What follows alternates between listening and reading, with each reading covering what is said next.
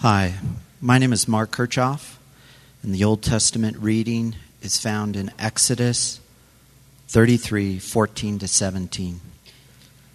God said, "My presence will go with you. I'll see the journey to the end." Moses said, "If your presence doesn't take the lead here, call this trip off right now. How else will it be known that you're with me in this, with me and your people? Are you traveling with us or not? How else will we know that we're special, I and your people, among all other people on this planet Earth?" God said to Moses, "All right, just as you say, this also I will do, for I know you well, and you are special to me. I know you by name." The word of the Lord.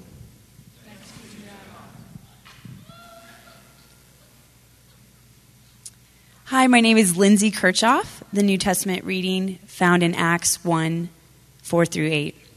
While they were eating together, he ordered them not to leave Jerusalem, but to wait for what the Father had promised. He said, "This is what you heard from me.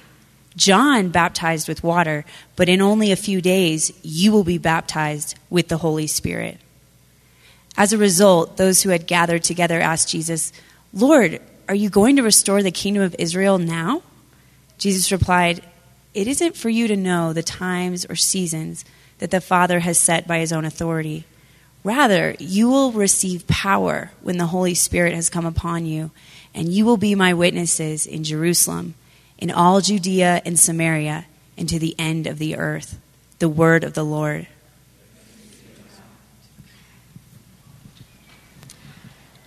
My name is Dottie Stetzel. Please stand for the gospel reading found in John 21:19-23 in the ESV. On the evening of that first day, the first day of the week, the doors being locked where the disciples were for fear of the Jews, Jesus came and stood among them and said to them, "Peace be with you." When he had said this, he showed them his hands and his side. Then the disciples were glad when they saw the Lord. And Jesus said to them again, "Peace be with you. As the Father has sent me, even so I am sending you." And when he had said this, he breathed on them and said to them, "Receive the Holy Spirit. If you forgive the sins of any, they are forgiven them. If you withhold forgiveness from any, it is withheld." The gospel of the Lord. Praise be to our Lord Christ. You may be seated.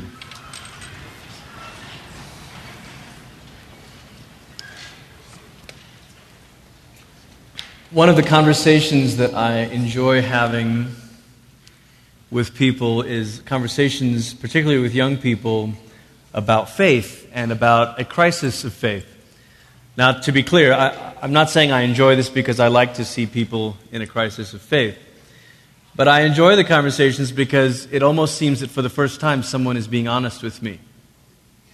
That's so often in church or on Sundays, the conversations that we have are covered with this veneer of a self-made faith or a kind of certainty that says, "Well, yeah, no, of course, I believe, isn't this awesome? I believe it, it's so great." So much so that if you're a person who has ever had an ounce of doubt, you almost feel like you don't belong with these other people because it seems like nobody has wrestled. And so once in a while I'll sit down with someone, and typically it is a younger person who'll say, "I'm not sure about this, and I'm not sure about this, and how come the Bible says this, but the Bible also says this, and how come that, and what about this religion, and what about this thing?" And when I was a little bit younger in ministry, my first response was to pull out all of my apologetics material. So, well, you know, there's this, and of course there's this, and there's this. But I've realized what a gift it is over the years to have someone actually be honest with me about the struggle for faith. What a gift it is to have someone actually say, "Do you know, there's something really absurd about what we have been asked to believe." And I think that I've come to think that really there is a kind of faith that is worth losing. Can I say that in church? That there's a kind of faith that is worth losing. that there is a kind of certainty or surety that needs to be shaken and maybe even deconstructed, because it was built with straw, and it was built sort of in this way, and we thought it was for sure, and it was narrow, and it was neat, and it was perfect, and it was cohesive, and then something happened, and it was like pulling out one Jenga block, you know, and the whole thing went pfft. And sometimes that can be a severe mercy of God. Sometimes that can be God's way of saying, let me save you from a small-minded faith. See, oftentimes the most rewarding thing about these conversations is watching a person go from the moment of saying, okay, I don't know what I believe anymore, to all of a sudden realizing that this faith is not ours to lose. That this faith is not ours to lose. I read a beautiful piece by one of my supervisors in school, and she wrote this piece about her own faith, and she said, I used to wonder why I still had my faith after all I had done to lose it, and after it was challenged by my own experience of life, and she's experienced a fair amount of tragedy, unexpected turns. And she says, eventually I came to see that the faith wasn't mine to lose, really. That it was the faith of the church, capital C. And I participate in it, I don't possess it. Think about that for a minute. She says, I came to see that the faith was not mine to lose, it was the church's. I participate in it, but I don't possess it. I wonder sometimes if the unintended consequence of teaching people to have a personal faith, that the unintended consequence of teaching people to have a personal faith is that we've somehow come to think that it is a faith that we've made up, or a faith that is private, or a faith that is individual, or it's a faith that we've sort of constructed so that when we encounter a crisis, we say, uh-oh, I've lost my faith.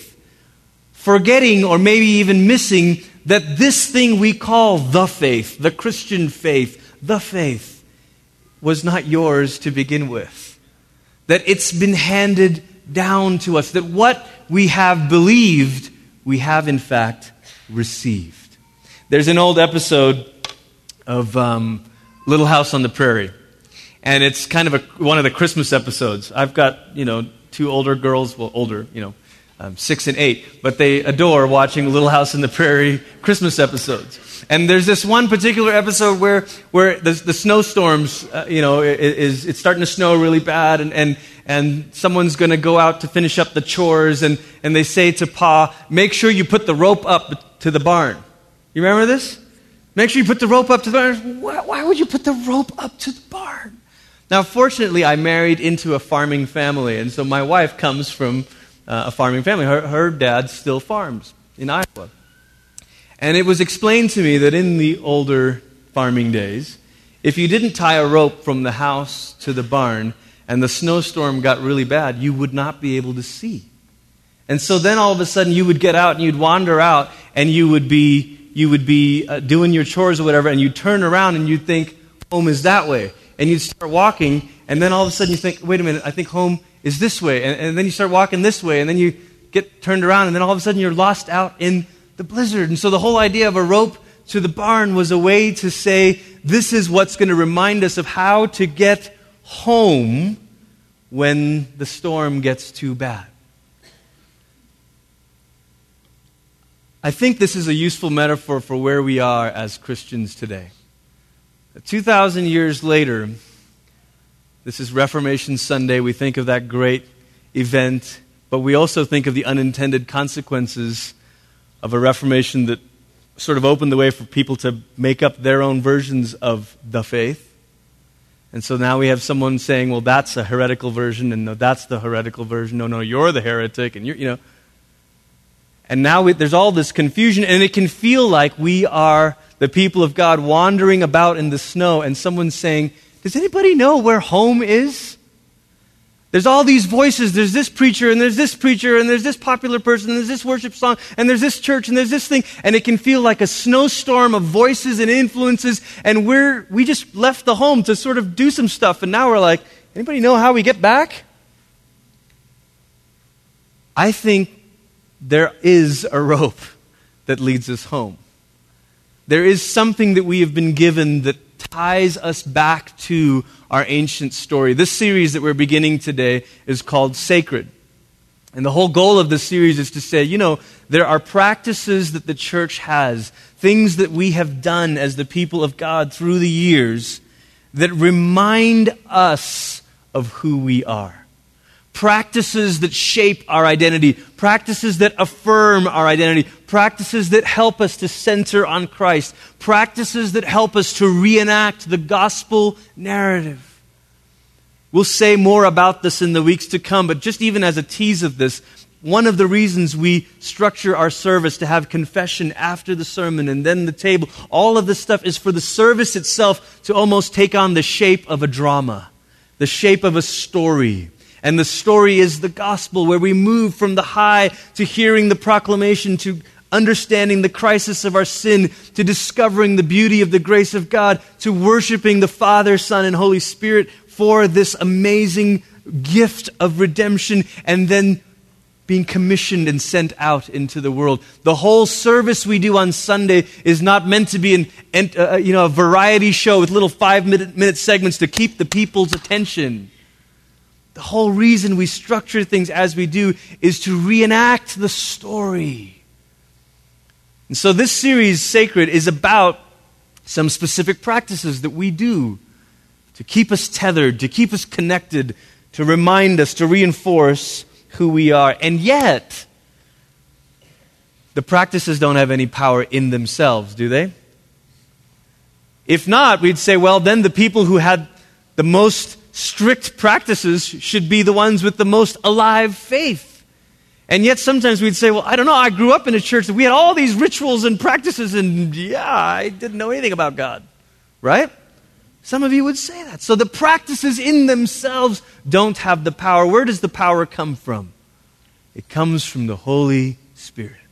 And so before we can begin talking about the sacred as in the sacred practices, we have to talk about the sacred with the capital S, the Holy Spirit, the Spirit who is holy.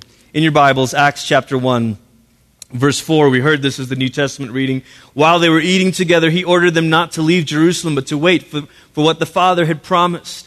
And he said, "This is what you heard from me. John baptized with water, but in only a few days you will be baptized with the Holy Spirit." As a result, those who had gathered together asked Jesus, "Lord, are you going to restore the kingdom to Israel now?" Now listen, I've heard a lot of preachers say about verse 6, "Oh, those silly disciples, they still didn't get it." I've heard a lot of preachers mock the disciples for asking this question and totally miss why they were asking this question. You see, in the Old Testament, there was a set of promises that were clustered together, almost like a bundle discount at Comcast or something. I mean, it was like when God did this, then you knew that this was going to happen too. You didn't just get internet, you also got cable, you know. So, the terrible illustration, but the hope in the Old Testament was, listen, one day God is going to rescue us. There's going to be an anointed one, a Messiah that will deliver. And when the representative of God brings the victory of God, we will see the following things. We will see a new temple constituted. We will see the Holy Spirit being poured out, Joel chapter 2. We will see the kingdom being restored to us in the geopolitical way we thought. So this was not a distraction question. This isn't the disciples having a distracted moment. Jesus is saying the Spirit is coming and they're saying, what about the kingdom? This is a very much connected question. This is the disciples being attentive to the long and rich tradition of hope in the Old Testament saying, okay, Jesus, so you're the Messiah. The cross wasn't what we imagined, but now you're saying you're ascending to a throne. We like throne language. We get throne language. We kind of have been waiting for a king dude to show up. And now you're talking about pouring out the Holy Spirit. We know that. Okay, so where's the other piece? What about your reign working through our nation again? And Jesus says, you've got the power part right, but you're wrong about the structure. You see, how many times do we expect God to work change, but we expect Him to use the same old structures we're familiar with? When you say, I want to see God move, we say, okay, God, so you're going to work through these political structures, right? And you're going to work through these social structures, right? That's what you're going to do, right, Jesus? And Jesus says, you're right about the kingdom, but you're wrong about the structure. The power is coming, but it's coming through the Holy Spirit. And so he says, look, it's not for you to know the times and the seasons. In other words, there's a more complicated answer than simply silly question. There's a more complicated answer to this, but for now, all you need to know about is that the Spirit is how the reign of God continues on the earth. The first thing I want to say about the Holy Spirit this morning is that the Spirit continues the mission of Christ. The Spirit continues the mission of Christ. You remember Jesus stands up in Luke 4 and he opens the scroll to the prophet Isaiah, right? And he reads out of Isaiah 61. He says, the Spirit of the Lord is upon me because the Lord has anointed me to preach good news to the poor. And he goes on. He's saying, I am this anointed one, the Messiah. That's what that word means. But now he's saying, and you, this anointed work will continue through you. Did you know, you do know this. And N.T. Wright says this all the time, and it's a bit of like it's slightly patronizing, but it's also really funny. But he says, Jesus' last name was not Christ. Like it's not like it was Joseph Christ and Mary Christ, and they gave birth to Jesus Christ, That Christ is a title. It's the Greek version of the Hebrew Messiah. It's the anointed one. And so when in the book of Acts, when the followers of Jesus begin to be called Christians for the first time in Antioch, right? They're called that because they're saying, you're looking like little anointed ones. And this is exactly, I think, what Luke has in mind as he's telling the story of the book of Acts. And he opens it by saying, look, the mission of Jesus, the Spirit of God that came on Jesus to do these things, now that He ascends to His throne, guess how the mission continues? By the Spirit coming on you and you and you and you and you and you and you. Stop for a moment and think about what this means. The Spirit of God that was with Jesus is with you.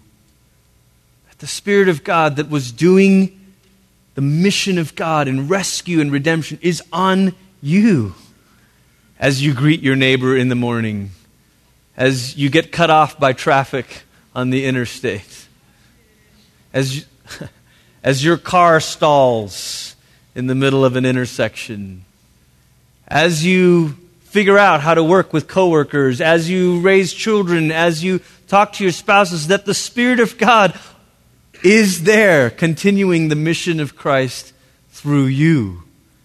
You say, well, that's kind of a scary thought. Good. It should be. But it leads to the second thing, and that is that the Spirit forms the body of Christ. See, we're happy to say the first thing. We're happy to say the Spirit of God carries on the mission of Christ, because for some of us, that feeds the Lone Ranger, heroic figure sort of mythology, doesn't it? It's like, God, me and you and what army? I don't need an army. I've got the Spirit. And so I'm going to take on this and I'm going to do this because I've got the Spirit and the Spirit's with me and that's all I need. In fact, some of the people with the most boldness about all of this stuff tend to be the people who despise church. Have you noticed that? Oh, I love it. I've got all this passion and the Spirit of God is with me. And this silly church. The church doesn't even get it. I got no time. I can't be slowed down by the stupid church. Stupid. And we imagine that the Spirit of God carries on the mission of Christ, but He's just encumbered by this bureaucracy called the church. And that if only we could be Spirit-empowered individuals, we could really get things done. As if the Holy Spirit was like a smartphone, turning every person into a mobile office. I don't know what's happened with my analogies this morning, but they're not great. But the Spirit forms the body of Christ. The day of Pentecost in the book of Acts is traditionally considered the church's birthday. Because when the Spirit comes upon the followers of Jesus, He doesn't come upon them and say, "Now you go, you radical individuals." He says, "No, I'm forming a people." And strangely enough, I'm forming a people out of some very unlikely people. I'm forming a community, a congregation, a family out of some very unlikely sorts. We've got former fishermen, and we've got uneducated, and we've got educated, and we've got different tribes, and we've got different nations. And Stanley Hauerwas says, "We serve the world by showing it something that it is not, namely, a place where God is forming a family out of strangers."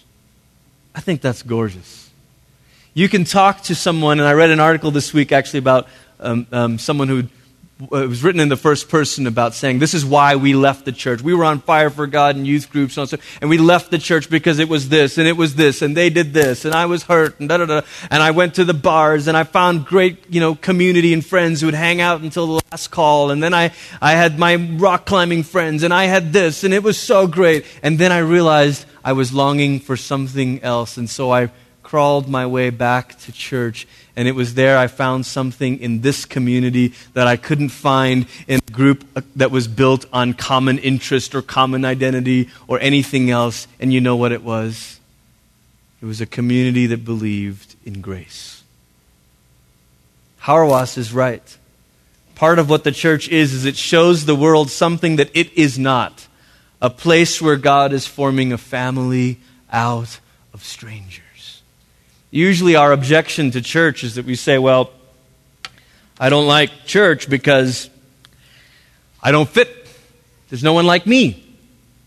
And I understand that. But church is one of those strange places where the commonness is in the bond of the Spirit, Paul says, not in the bond of our personality types or the bond of our demographics or the bond of our bank accounts, or the bond of our careers, but the bond of the Spirit. So I was thinking just quickly, and there really ought to be a whole long series devoted to talking about our objections to church, but I thought of three that would be sort of related to this thing with the Spirit. And the first is that we like to say that Jesus started a movement, not an institution. Ever heard this one? Oh, man, the church. No, man, you got it all wrong. Jesus didn't start institutions or congregations. He started a movement. He sort of had this viral, organic, guerrilla marketing thing in mind, man. Jesus was like Seth Godin before Seth Godin was Seth Godin. He was genius. Except that Jesus did indeed start the church.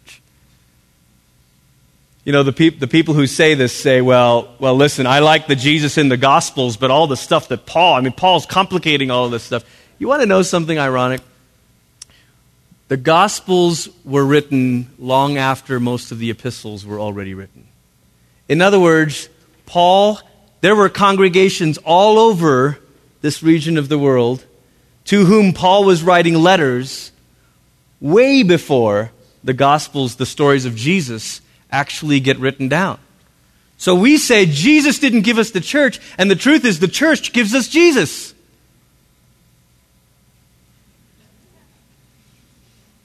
It's the church that gives us the gospel stories of Jesus.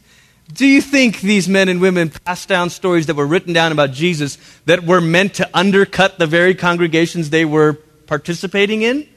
No. In fact, many New Testament scholars look at certain gospel stories like the one of Jesus asleep in the boat in the storm, and they're saying, that's us, that's our little struggling congregation in Asia Minor, and we don't have, where's Jesus? He's gone away. And they tell themselves the story of Jesus still being with them as a reminder of, our church is going to make it. So now all of a sudden you can't say there's the Jesus of the Gospels and then there's the church that Paul invented. Not true.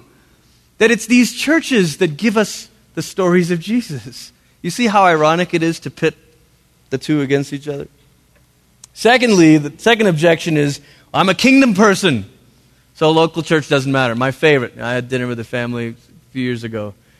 Yeah, we go to New Life, but we also go here, and we also go here. Glenn, we are kingdom people. Now, I had only just started my meal, so I didn't want to be impolite, because if I'd made things contentious, I might not have been able to finish my dinner.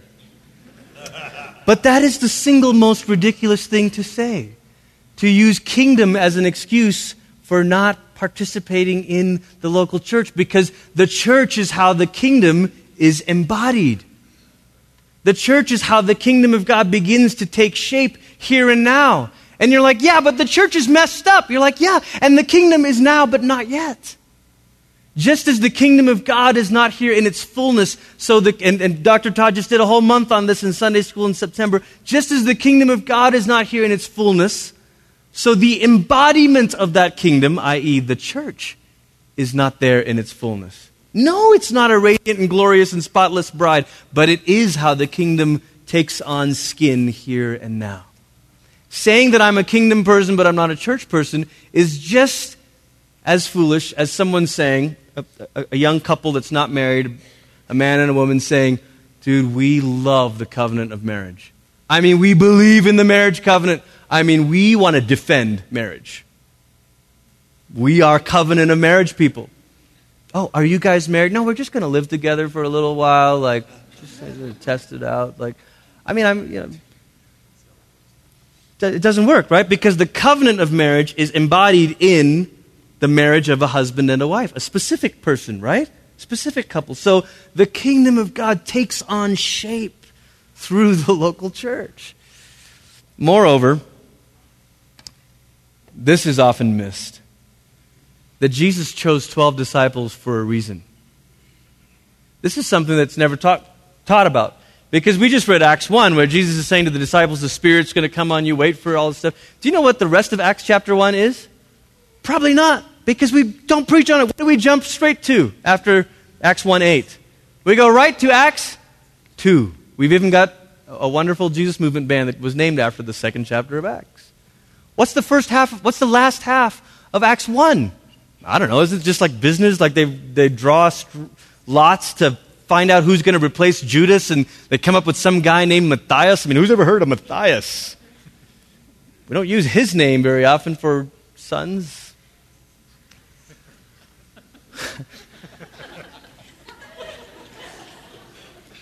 Why do the disciples take the time to replace Judas?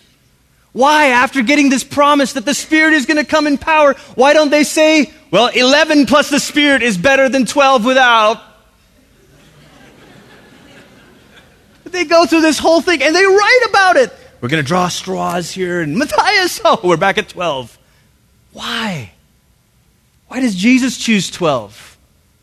What's he trying to say? He's trying to say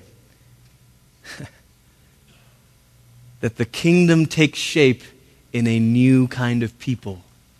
And just as there were 12 tribes that constituted the first covenant people, the new covenant people are symbolized by 12. And until we replace this 12th guy, Judas, who turned away, until we replace him, we can't really move on. And so once we get our number back to 12, symbolically we're saying, yes, yes, yes, the kingdom community has begun.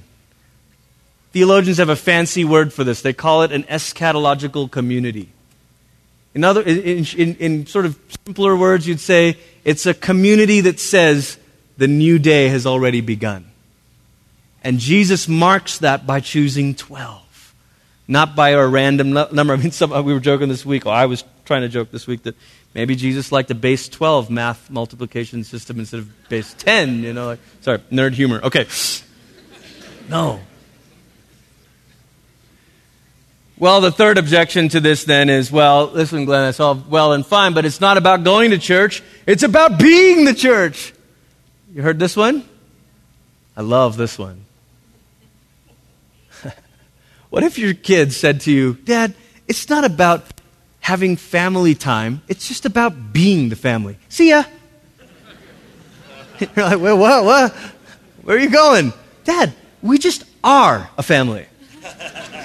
Like, but what about like family dinner or like, okay, you know, like next family vacation we take, you're not coming. Because it's not about being together as a family. It's just about being the family, right? So we'll be the family while we're at the beach and you're staying home, you know. Right? It's absurd. The church is certainly more than its gathering, but the church is not less than its gathering. The church is certainly more than a gathering, but it is not less than a gathering. And so the Spirit, when He begins to work, forms a people. Jamie Smith, philosopher / theologian sort of at Calvin College, describes this thing as maybe being a little bit like hot spots. That yes, God is everywhere. And yes, the Spirit is at work everywhere, no doubt. But that there are some spots that are hot spots of the Spirit's work. Paul's language, a little bit less techno language, said you, plural, are the temple of the Holy Spirit. In other words, to you, church in Corinth, to you, Corinthians who are obsessed with showcasing spiritual gifts and having private spiritual experiences, Paul says, to you, Corinthians, I just want you to know that together you are where the Spirit dwells.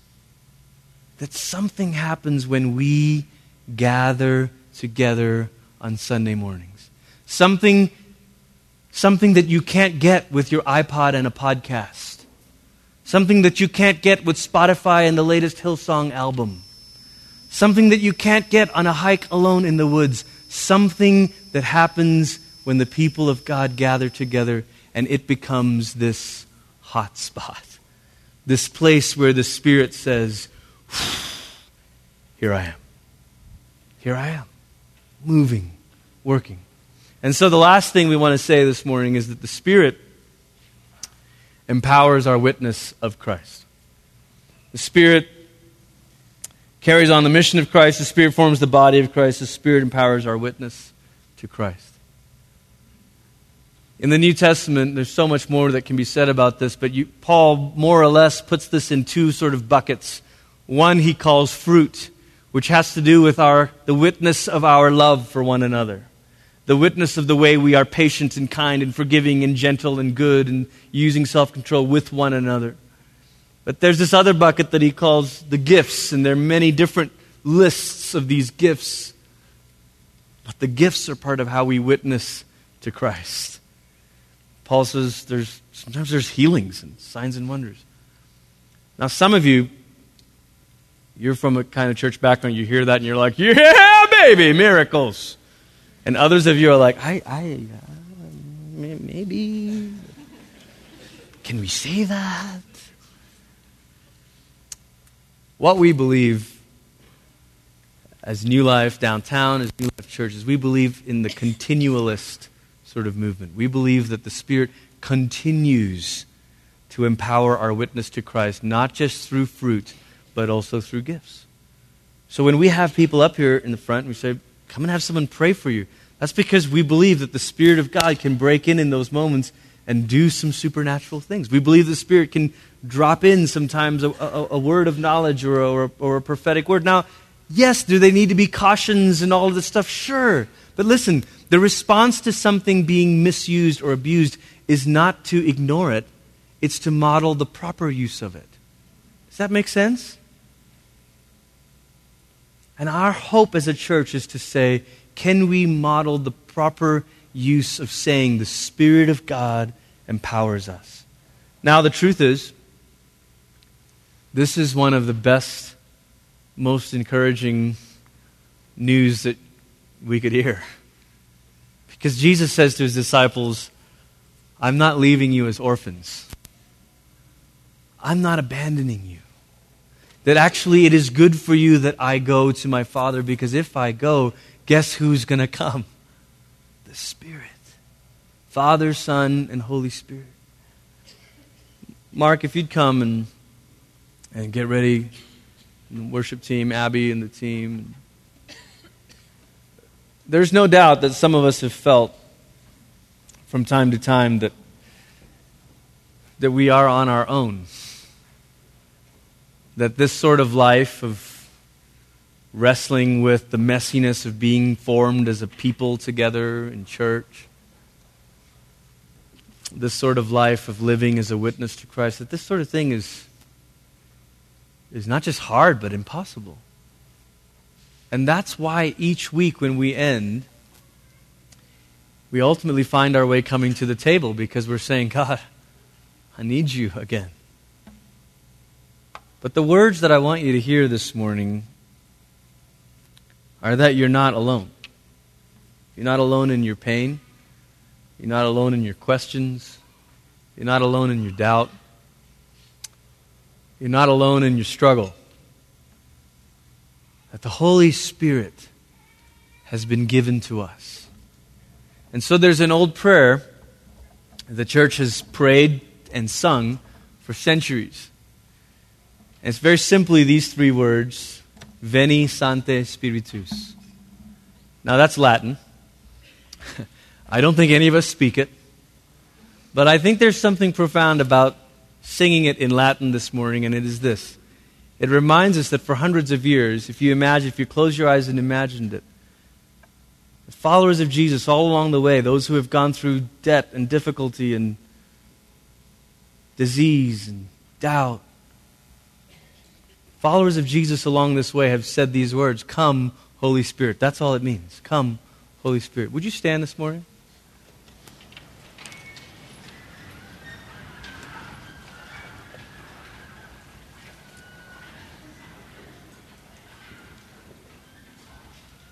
We're going to sing this a few different ways. Each time we're just going to sing this in one note. Mark's going to give us a note, and we're going to sing this phrase just monotone on that one note. If you close your eyes and lift your hands, and we'll sing like this.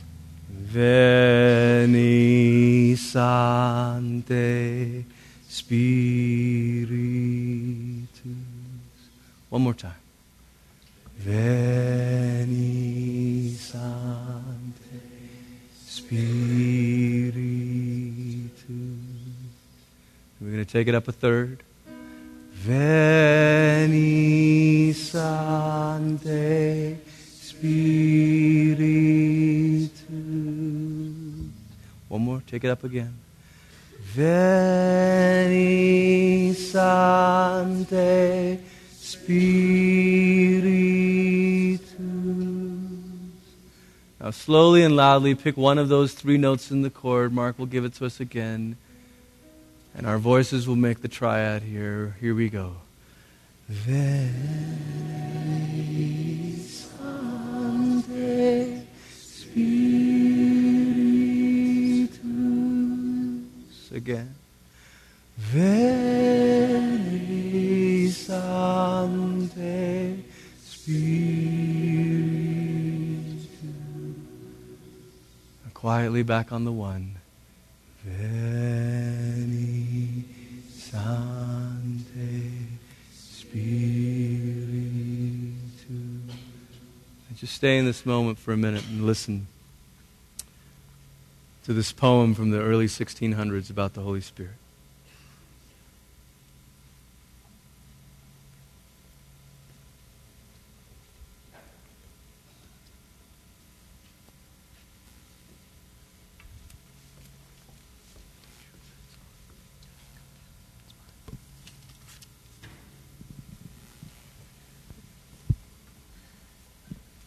Listen, sweet dove, unto my song, and spread thy golden wings in me, hatching my tender heart so long, till it get wing and fly away with thee. Where is that fire which once descended on thy apostles? Thou didst then keep open house, richly attended, feasting all comers by 12 chosen men. Such glorious gifts thou didst bestow, that the earth did like a heaven appear. The stars were coming down to know if they might mend their wages and serve here. The sun, which once did shine alone, hung down his head and wished for night, when he beheld 12 sons for one, going about the world and giving light. But since these pipes of gold, which brought that cordial water to our ground, were cut and martyred by the fault of those who did themselves through their side wound, thou shut the door and keeps within. Scarce a good joy creeps through the chink, and if the braves of conquering sin did not excite thee, we should wholly sink. Lord, though we change, thou art the same sweet God of love and light. Therefore restore this day for thy great name unto his ancient and miraculous right.